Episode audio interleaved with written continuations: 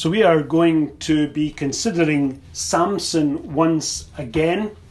And uh, we did spend a little bit of uh, time last week thinking about the beginning of his ministry.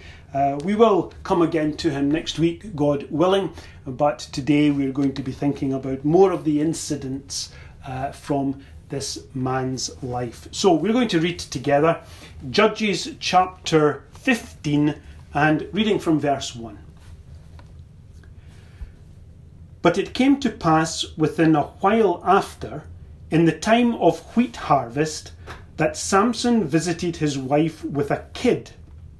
And he said, I will go into my wife into the chamber. But her father would not suffer him to go in. And her father said, I verily thought that thou hadst utterly hated her. Therefore I gave her to thy companion is not her younger sister fairer than she? Take her, I pray thee, instead of her. And Samson said concerning them, Now shall I be more blameless than the Philistines, though I do them a displeasure.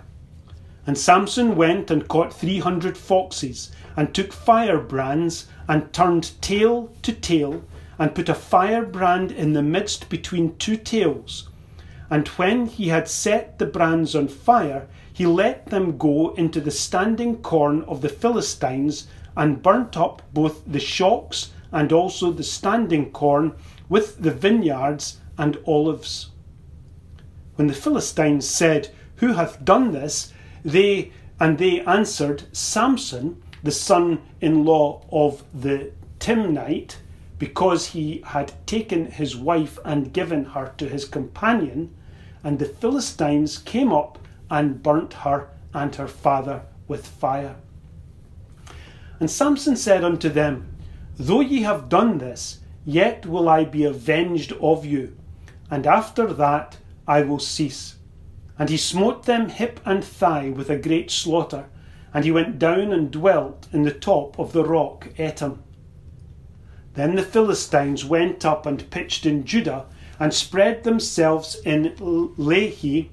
And the men of Judah said, Why are ye come up against us? And they answered, To bind Samson are we come up, to do to him as he hath done to us. Then three thousand men of Judah went to the top of the rock Etam, and said to Samson, Knowest thou not that the Philistines are rulers over us? What is this that thou hast done unto us? And he said unto them, As they did unto me, so have I done unto them. And they said unto him, We are come down to bind thee, that we may deliver thee into the hand of the Philistines.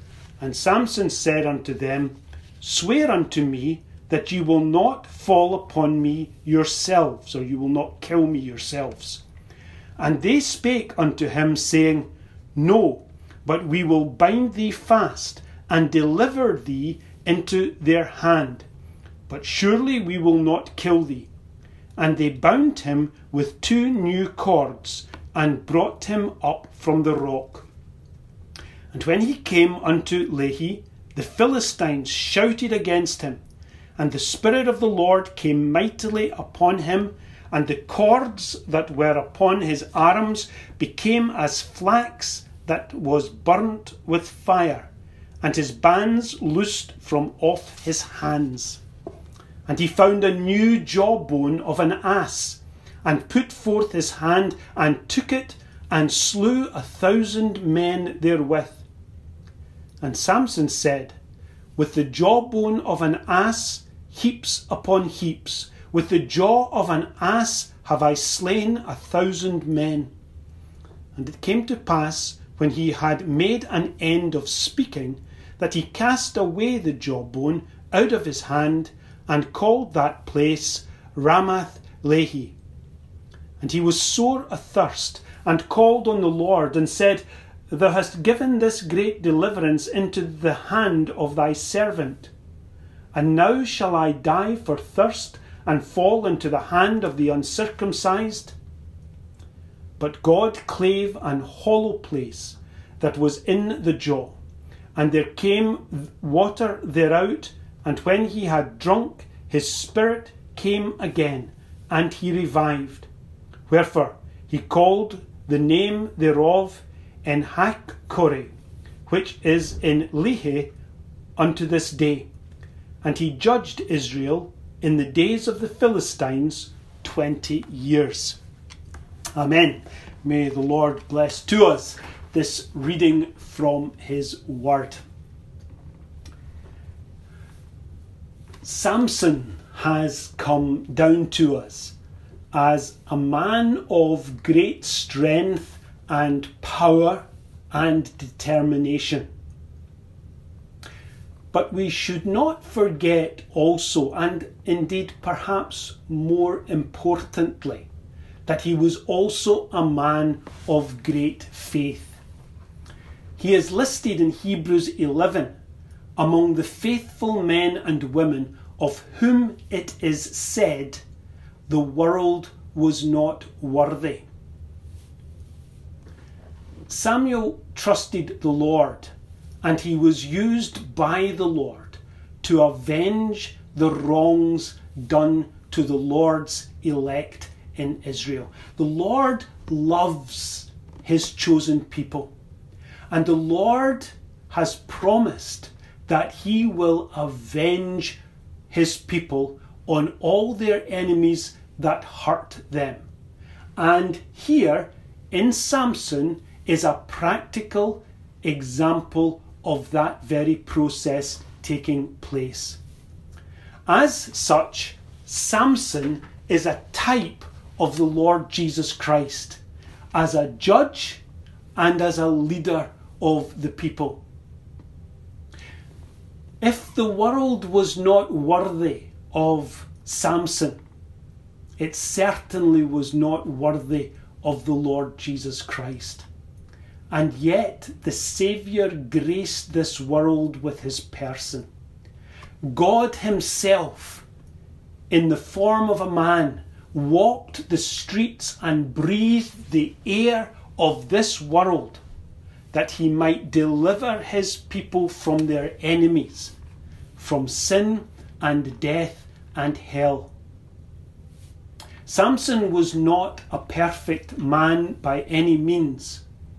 Only the Lord Jesus Christ was ever without sin. But Samson looked to Christ. And when the Holy Spirit came upon him to accomplish great feats and do great works. He served the cause of God and the church. He served as a picture of the greater judge who was yet to be revealed. This chapter tells how Samson was further deceived and mocked by the father and family of his Philistine wife.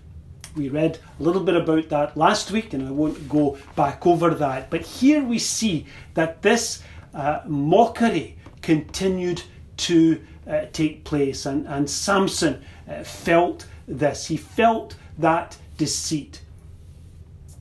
What the father had done was he had given Samson's wife to another man. And this insult provoked Samson and caused him to declare these words Now shall I be more blameless than the Philistines, though I do them a displeasure. What he was saying there was this the Philistines were to blame for offending him and giving him cause to be angry. It was the Philistines and their actions that stirred up his anger and his wrath. In the original insult, there was a personal affront against Samson. But the Lord used that to avenge the hurt of his people against the Philistine nation.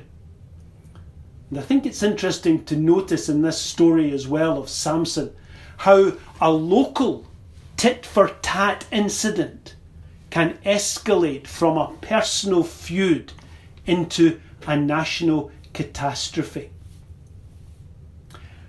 As the chapter unfolds, we learn that Samson, in order to avenge the shame that he felt and the uh, uh, anger that he felt against the Philistines, caught 300 foxes. Now, some think that these were actually jackals, which are a kind of, of uh, dog like creature as well. And he uh, caught these foxes and he tied them together, two by two, by their tails. And he put a firebrand between every pair. So he probably had a, a piece of, of uh, uh, cord and he tied the, the uh, uh tails of the animals together with this cord and then wrapped a, firebrand in the cord as well. And he set that alight and he let those animals run uh, wildly, run freely in amongst the crops of the Philistines. He let them loose into the cornfields and into the vineyards and into the olive groves of the Philistines. And this was the time of year when all these things were ready for harvest, so they would be very flammable and dry. And we learn that the Philistines afterwards took revenge by burning Samson's wife and her father. Now, I'm not sure whether we read that as it being out of anger for the crops that they had lost or in some way trying to uh, dispel or, or, Samson's anger and, and, and appease him that he wouldn't do any more. Whatever it was, it didn't work. And Samson said, Though ye have done this, yet will I be avenged of you. And after that I will cease. And we learn that Samson smote them hip and thigh with a great slaughter. I wonder what hip and thigh means. I'm not sure. I don't know. I wonder if it means that he kicked them or I wonder if it means that he broke their legs. Whatever it is, a lot of them died as a result of this engagement with Samson. And now the Philistines wanted more revenge. And we're told that Samson went to a place called Etam, which is in Judah. And so the Philistines brought out an army and they gathered their army and marched into Judah in order to uh, uh, arrest and and uh, and to take Samson. And the men of Judah were uh, very anxious about this, very fearful, and they tried to make peace with the Philistines by giving up Samson. They went to Samson and they said, We're here to hand you over to the Philistines. And Samson agreed to this, as long as they promised not to kill Samson themselves, which they agreed, and they bound him with cords. Those cords were easily broken when the Philistines uh, took possession of Samson. And we learn that Samson found a jawbone of an, an ass, a, a, a donkey's jawbone and he used it to slay a thousand Philistines. And these were Philistine soldiers. This was an incredible feat. This was a miracle that the Spirit of the Lord came upon Samson, endued him with such strength and ability and power and force that he slew a thousand armed soldiers with only the jawbone of an ass. The chapter ends with the bursting out of a spring of water by which Samson is revived uh, of, of the, the great thirst that he had after this exertion uh, when he felt that he was ready to die of thirst. So this is the this is the chapter. These are the incidents that we have before us today, and I just want to draw your attention to a couple of applications, a couple of lessons that I think we can draw from this account. And here's the first one. Samson's wife, the Philistine girl uh, from Timnah, she deceived him right at the very beginning to stop his enemies from burning her and her father's house. She tricked Samson so that she wouldn't get into any danger. And yet she died the very death that she hoped to avoid. If this woman had just trusted and honoured her husband at the start, at the beginning, the outcome might have been so much different. The Lord Jesus Christ is like a strong husband to his bride. That's one of the pictures that we have of Christ. Christ is the bridegroom, and the church, his people, are his bride. And so the, the, the Lord God says that he will be a husband uh, to his people. So that the Lord is like a strong husband to his bride. But we cause ourselves so much hardship by not trusting our husband as we should. So here's our first lesson from this little passage. Let us stand up for what is right. And let us stand for what is true. And let us stand for what is honourable. Despite the threats that we might face in this world. And let us trust in the Lord for his protection. There is a little saying which is not from the Bible, but it's got some wisdom in it which I thought was probably repeatable here.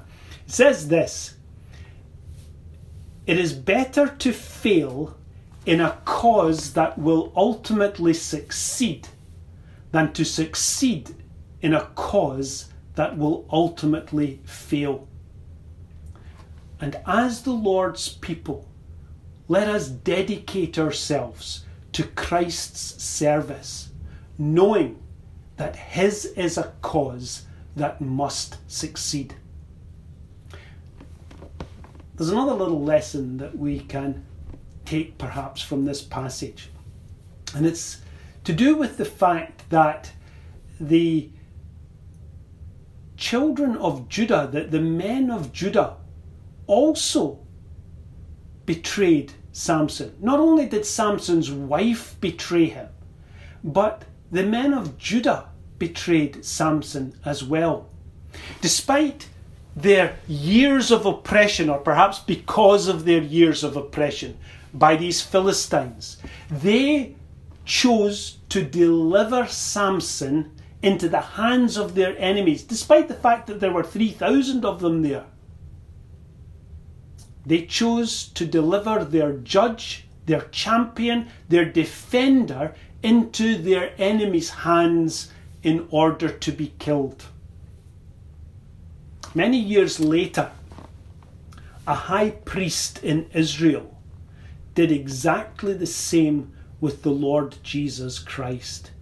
And he said on that occasion, it is expedient, or he, he, he, he was saying it was better. It's better for us, it's expedient for us that one man should die for the people and that the whole nation perish not.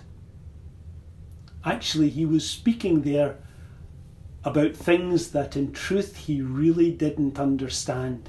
He was speaking about the Lord Jesus Christ being the substitute for his people. He thought he was referring to Israel and to the Jewish nation at the time with respect to the Romans. But here we find a parallel in the life of Samson. This is an example of where Samson is a type of the Lord Jesus Christ. This high priest handed the Lord Jesus Christ over to the Romans to be crucified so that both Samson and Christ were delivered by their own people into the hands of their enemy. But here there is a difference. Samson broke his bonds and slew a thousand men. And the Lord Jesus Christ went all the way to the cross and to death.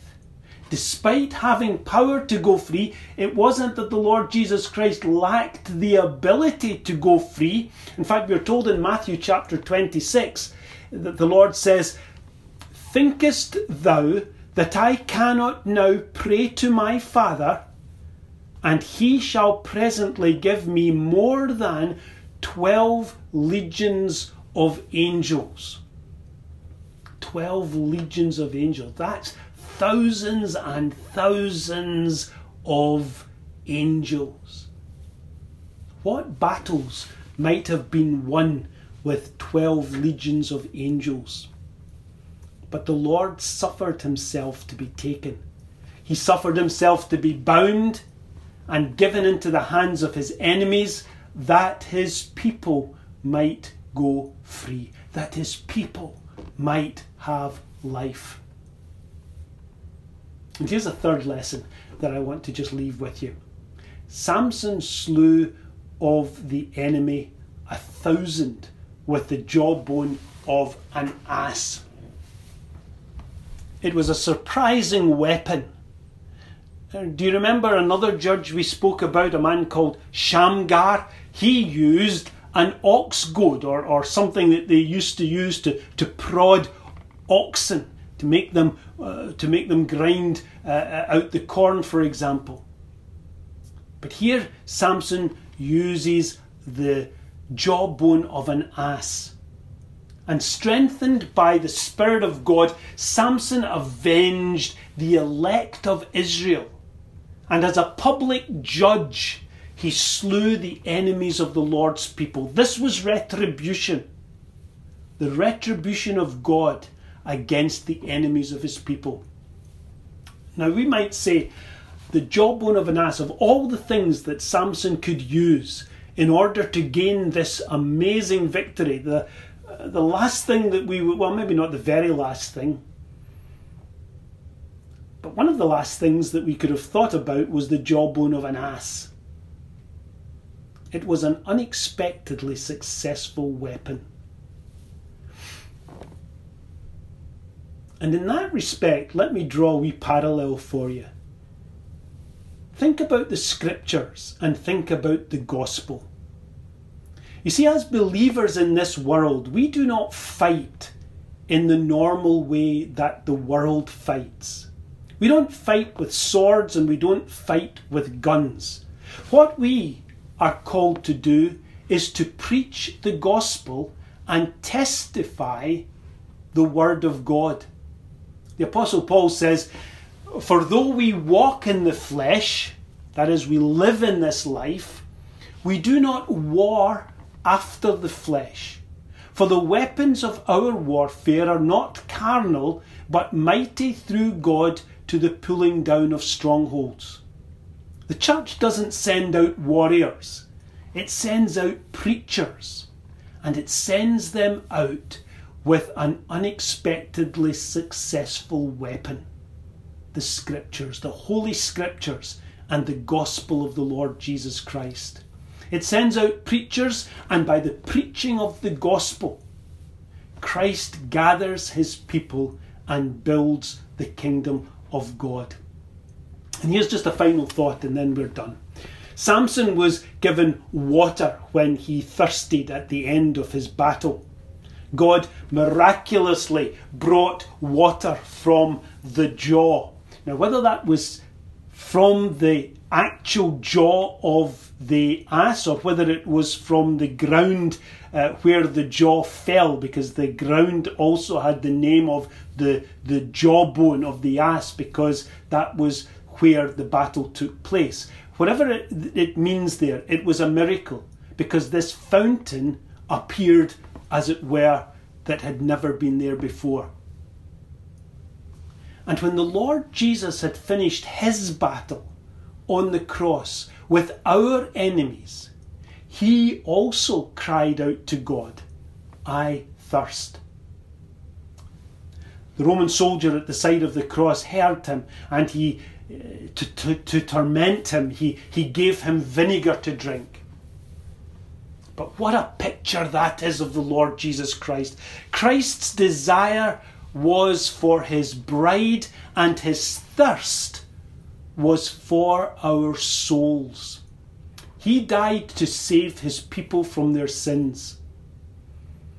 The Romans wouldn't give him water to drink, but his father gave him a great reward, just as he had given Samson the reward of refreshment after the battle. So the Lord Jesus Christ was rewarded by his Father. Samson was given pure water to drink to quench his thirst, and Christ obtained a bride, a bride, pure, clean, and fit for his presence, saying, It is done. I am Alpha and Omega, the beginning and the end. I will give unto him that is athirst of the fountain of the water of life freely. It is the Lord's people who drink at the fountain of life, spiritual life. May the Lord give us that living water from the fountain of the water of life that we might come to trust the Lord Jesus Christ as our Saviour. Amen.